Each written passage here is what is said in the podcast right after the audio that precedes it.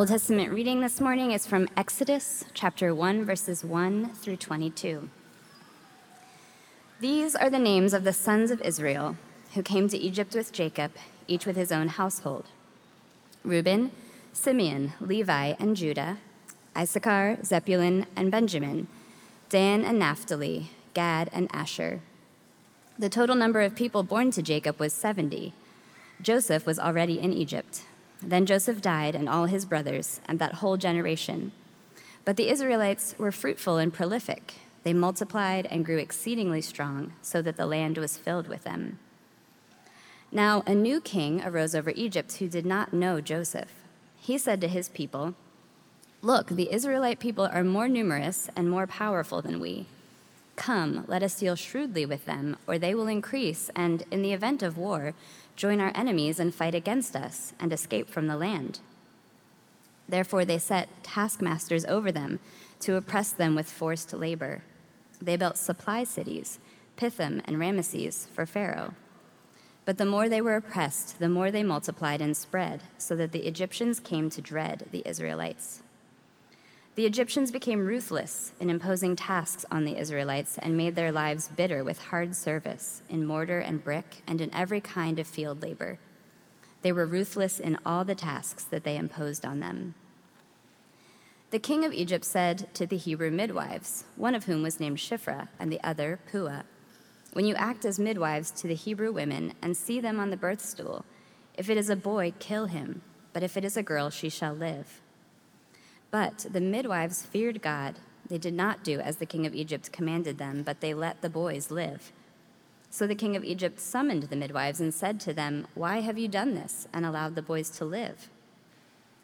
The midwives said to Pharaoh, Because the Hebrew women are not like the Egyptian women, for they are vigorous and give birth before the midwife comes to them.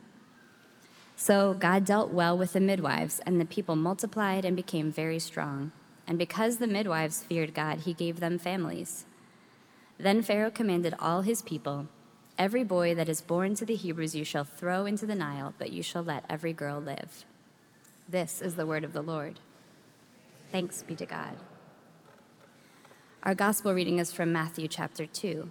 Hear the gospel of our Lord Jesus Christ according to Matthew. Glory to you, O Lord. Now, after they had left, an angel of the Lord appeared to Joseph in a dream and said, Get up, take the child and his mother, and flee to Egypt, and remain there until I tell you, for Herod is about to search for the child to destroy him. Then Joseph got up, took the child and his mother by night, and went to Egypt, and remained there until the death of Herod. This was to fulfill what had been spoken by the Lord through the prophet Out of Egypt I have called my son. When Herod saw that he had been tricked by the wise men, he was infuriated, and he sent and killed all the children in and around Bethlehem who were two years old or under, according to the time that he had learned from the wise men.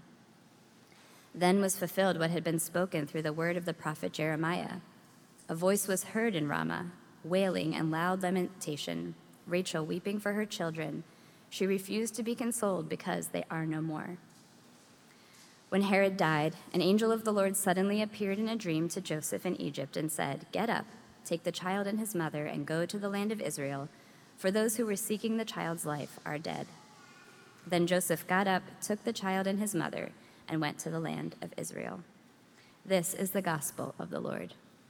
Praise to you, O Christ.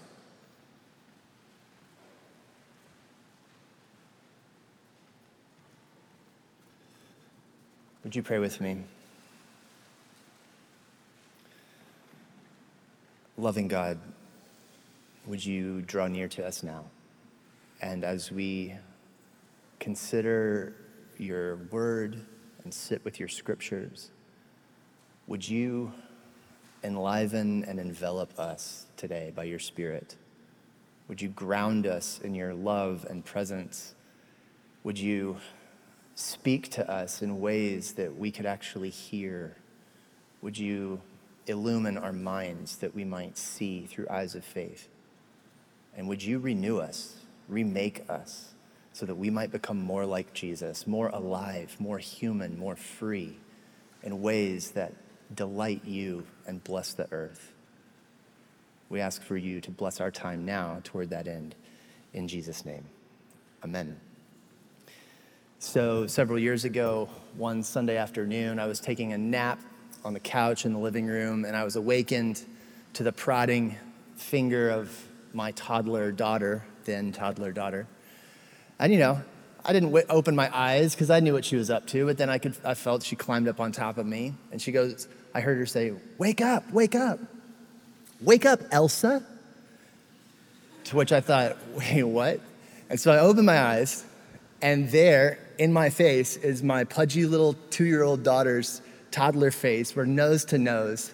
And she just goes, Do you want to build a snowman? Now, if you don't know the movie Frozen, that story probably just sounds ridiculous. If you do know Frozen, you know this scene, right, where the two young sisters are there. The, the main character, Elsa, is asleep. Her sister, Anna, climbs up and does the exact thing that my daughter did to me. Now, why am I telling that story? Because I think it's a nice toddler sized picture of something incredibly significant that every single one of us does. Whether we realize it or not, we experience and make sense of and live out the stories of our own real lives through the stories that shape us.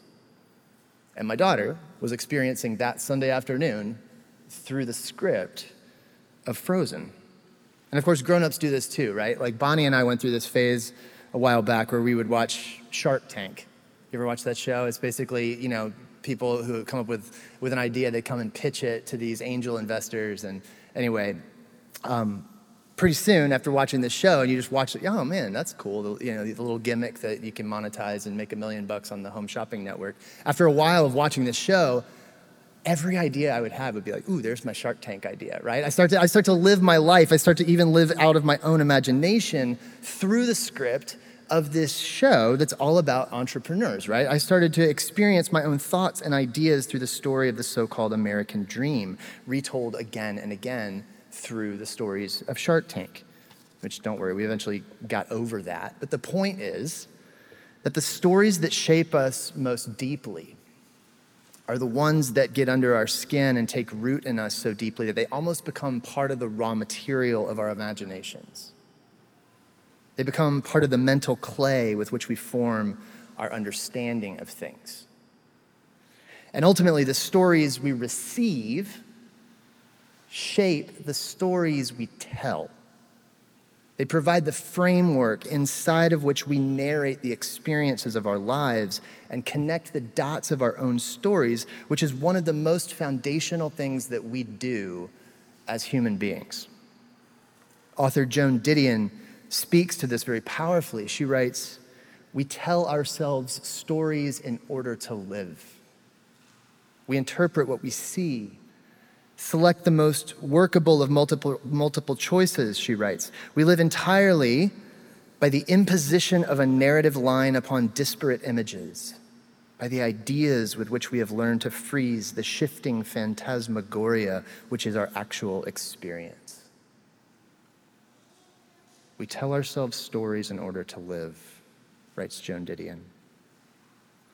Neuroscientist Antonio Damasio, working in an entirely different field over at the University of Southern California, he says something remarkably similar about how fundamental storytelling is to our human experience. Consciousness, he says, begins when the brain gains the power of telling a story.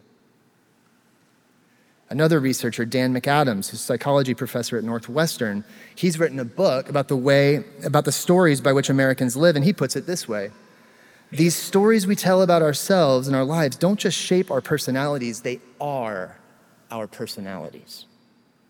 It's fascinating to consider that stories that we tell could be that foundational to who we are, that powerful for shaping how we think how we respond to things, what we do. And if, as we've said before, the stories we receive shape the stories we tell, then the big question we need to be asking is what are those stories that we are receiving and rehearsing as formative for our lives? If we as human beings are necessarily living, so to speak, under the influence of some compelling narrative, then which narrative will we turn to to give us the script for how we understand, experience, and live into the real moments of our daily lives? For the people in the Old Testament era, the Exodus story was that story. The Exodus was the greatest, most significant redemptive event in the history of Israel.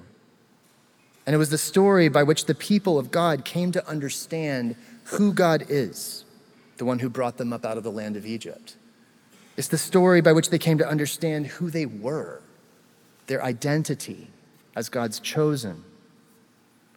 And it was the story by which they came to understand what they were to do, their vocation which was to organize their life in the promised land around God's presence and God's law, so that their life together would reflect God's desire and design for a flourishing life, so that they would be a blessing to the world.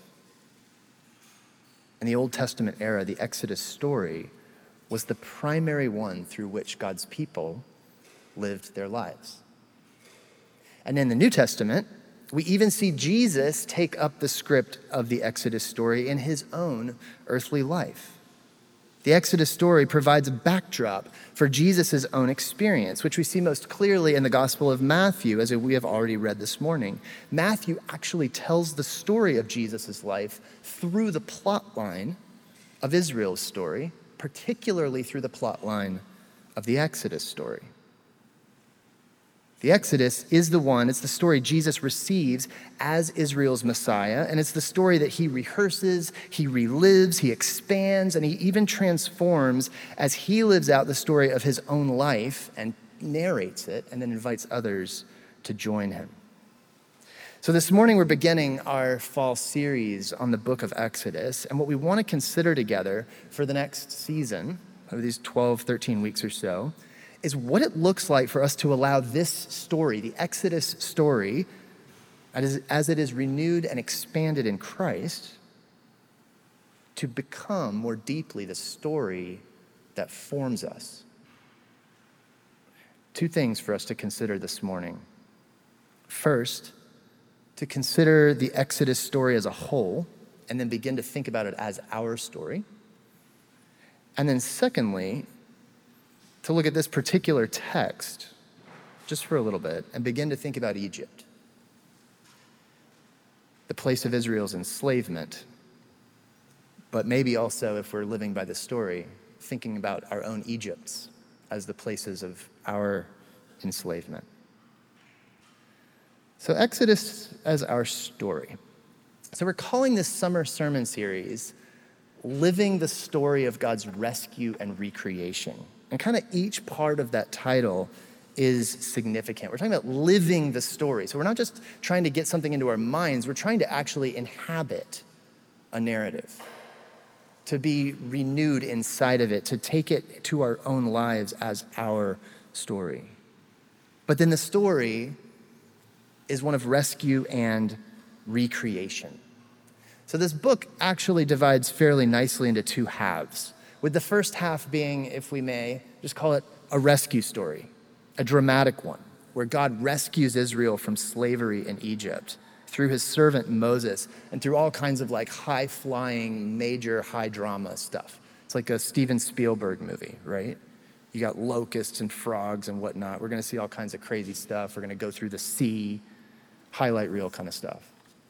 And then the second half of the book also has its moments of, of high drama, but it's largely about the recreation of a people, the restoration of Israel at Sinai, where God gives the people of Israel a new identity as a nation and a new way of life in the law. And both of these things flow out of an, out of an even deeper recreation toward which the whole book builds, which is the restoration of God's presence among his people in the last chapter. We'll see the cloud of God's presence fill the tent. So, Exodus, it's not ultimately a story of exile. It's not ultimately a story of enslavement, but it is ultimately a story of rescue and recreation. And one of the great challenges and opportunities I think that's before us this fall, as we try to take on this story together, is for us to begin to look at the ways that we have been living out of a story of exile Look at the ways that we have been living out of a story of enslavement. And then to look instead to this Exodus story for a better script. So think about this with me. What does it, what does it sound like, feel like when we live out of a narrative of exile? Exile stories go something like this The story of my life is a story of abandonment. The story of my life is fundamentally a story about me missing out, of being excluded. I'm on the outside looking in at everyone else. As life happens to them, but it passes me by. No one hears me, no one sees me, no one appreciates me, no one reciprocates the friendship I extend, at least not to the degree that I do. I'm alone, I'm in exile. What about enslavement? What does it feel like? What does it sound like when we live out of a story of enslavement? It sounds like I'm stuck. I've traveled too far down the path of the bad choices I've made, or the harmful choices other people have made toward me. There's no real hope that things could be different. The story of my life is one in which I'm trapped and I can't get out. I'm trapped in a relationship, trapped in addiction, trapped in my body, trapped in my mind, trapped in my secret, trapped in my shame, trapped in the same old meaningless routine. Look, every one of us here, to one degree or another, lives out of these stories of exile and enslavement. Why? Because we really do experience these things people do abandon us. We do get left out. We do pull away from relationship. We do hurt one another. We do hide from one another. We do get caught in the confusing and often overwhelming, tangled mess that is the result of things that we've done and things that have happened to us.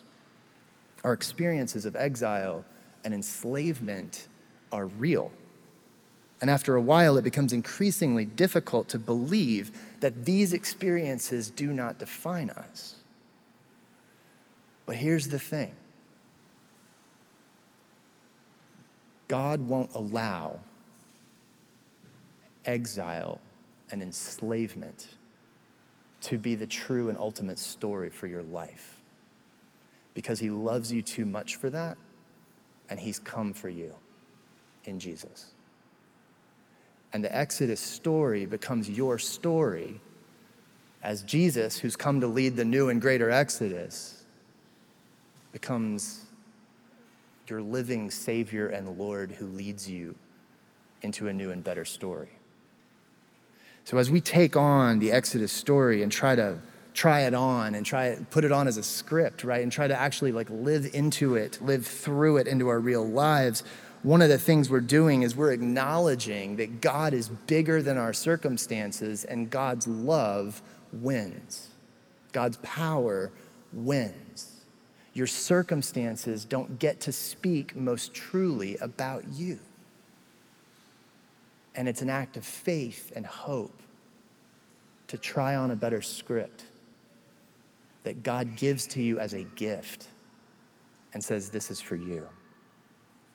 See, the Exodus story is one of profound hope because it's a story of rescue and recreation that actually reaches down into the real deep, dark places of our lives, even down into the pit of Egypt. And it pulls back the curtain to show us that even there, even in your secret, even in your shame, even in your addiction, even in the the toxic relationship, even in all the places where we're stuck or we're feeling most alone, God is there and he's bigger, he's stronger, and he's good. Exodus is a story of God's behind the scenes faithfulness finally breaking out into the open to reveal what had been concealed for so long. That God is with you, God is for you, God has not forgotten or overlooked you. And the God who is with you and for you is more powerful than all the things that are against you, the things out there in the world and the things in here in your own mind and body and heart. And so the invitation for you and for me is to consider what it might look like to embark on an Exodus journey out of Egypt with Jesus, out of exile, out of enslavement toward freedom. How might this story help you and me see Egypt for what it is and begin to turn and go with Jesus to a better land? Let's think about Egypt. The remainder of our time, I want us to think about Egypt because that's really what our text is actually about this morning, this text, right, that we just read. Our text tells us that Egypt is the place where God's people are exiled and enslaved. They're exiled in the sense of they're living in a land where God's presence is not seen or felt, and they're enslaved in the most literal sense of having to live under the tyranny of unjust totalitarian rule.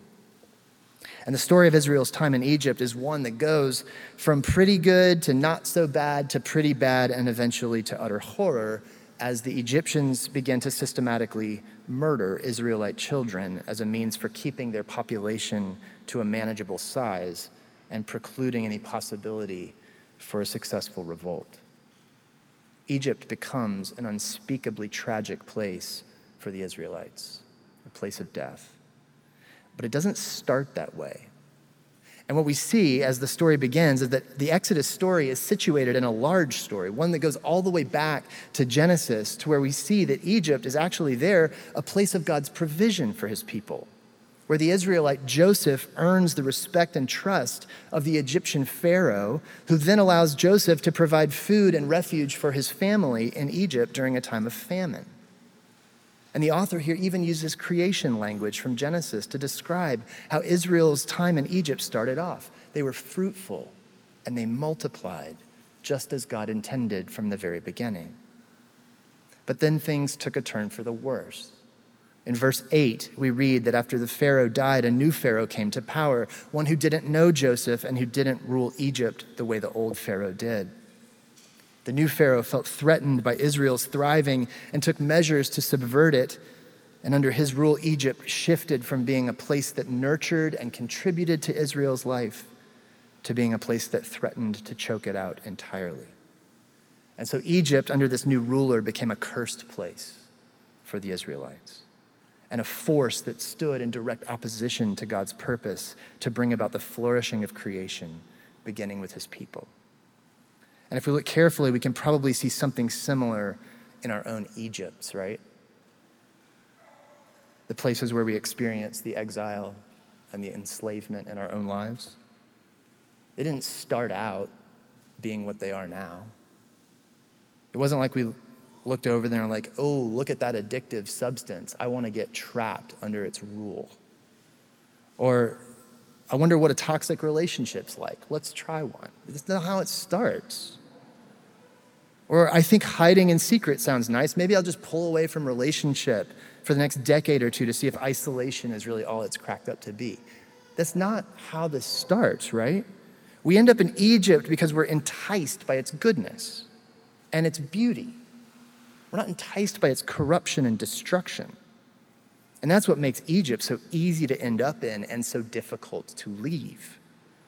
What it offers us is something that taps into our deepest desires as human beings, our craving for good things like enjoyment and relationship and comfort and peace. And for most of us, the things that become Egypts in our lives, they start out as places where we experience a taste of something that is truly good love or pleasure or power, excitement. But Egypt becomes a trap when it ceases to be a provisional way for us to experience God and His blessing, and then instead becomes a more permanent and ultimate way for us to seek life and happiness without God. Egypt becomes a trap when it becomes a destination rather than a waypoint on our journey. What do I mean? Well, in the Exodus story, Egypt is a waypoint on Israelites' journey between Eden and the promised land. Their pilgrimage from noble beginnings to their glorious destination. And in that story, Egypt plays a purpose for a time, but it's never meant to be their home. And when Egypt comes under the rule of a power that is opposed to God's life giving purposes, Egypt becomes a death trap. It becomes a place where the longer they hang around, the more they forget who they are, the more they forget where they're going, the more they grow distant in their relationship with God, the more they begin to understand their own lives through the story of Egypt rather than through the story God is telling of their lives. Doesn't that sound familiar? Isn't that how it goes for us? Egypt becomes the place where we forget who we are. Chuck DeGroat has a book called Leaving Egypt, and in it he reflects on the power of Egypt in our lives, and he calls to mind a, a great scene from the movie The Shawshank Redemption where the character Red, that's the Morgan Freeman character, is a longtime prisoner, and he's explaining to the relatively new inmate, Andy, that's the Tim Robbins character, the psychology of prison. And Red says this These walls are funny. First, you hate them, then you get used to them. Enough time passes, you get so you depend on them. That's institutionalized. They send you here for life, and that's exactly what they take the part that counts anyway. And one of the great themes of the movie is the difference between Andy, who never loses his sense of belonging to the outside world, and all the other prisoners who become institutionalized. The stories of exile and enslavement that we live by are stories that allow us to become institutionalized in the Egypt that enslave us. What is your Egypt? Name it, know it. But the story of the Exodus is one that says that Egypt is not your home. Exile and enslavement are not your story. And to live by the script of the Exodus story is to live in a way that absolutely refuses to become institutionalized in a broken world and broken ways of living in our selfishness, our addictions, our isolation, our shame, even our hurt. As Jesus took up the script of this Exodus story in his own life, Matthew tells us, he too went down to Egypt for a while. Jesus, as true Israel, true humanity, in solidarity with us, he descended down to the pit of Egypt so that he could pioneer a new Exodus that would begin with these words of liberation Out of Egypt I have called my son. And in him, out of Egypt, God calls you and in him out of Egypt, God calls me. Jesus' wilderness journey would be one that would take him further and further into the darkness, even deeper into the pit, ultimately to the cursed death of the cross and the stone cold trap of the tomb. But his reemergence in resurrection would be spectacular. And the Exodus story that he would retell would be even greater than the one he received and rehearsed in his earthly life. Because Jesus' Exodus story is one of God's rescue, not just for Israel, but for all the people from every tribe and every tongue and every nation, from every evil out there, from every evil in here that threatens to undo us. And his story of recreation is one that's not just around reorganizing your life according to law, but it's one that all things are being made new in him. Our destination, according to the Exodus story retold in Jesus, is not Egypt, it is new creation. What would it look like this week to practice stepping into the script of the Exodus story? Out of Egypt, I call my child, says the Lord. May we go with Jesus out of our Egypts and take those steps of faithful courage on the path of the way that leads to the land of the living. God is for you, God is with you, God is big enough to do it, and in Him is the fullness of life. May He give us grace to trust Him and go on the journey. Would you pray with me?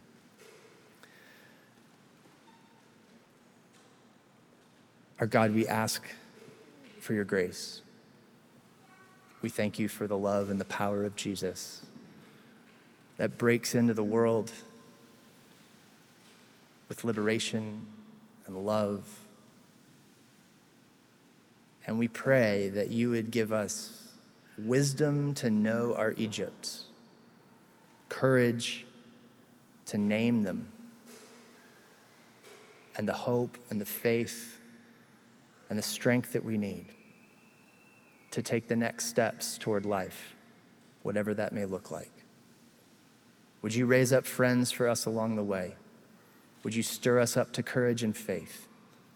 And would you rescue us and remake us in the likeness of your Son so that we may know more fully the life and joy that you give and that we may become a wellspring of it for our friends and our neighbors here in this city. Do this, we ask, in Jesus' name. Amen.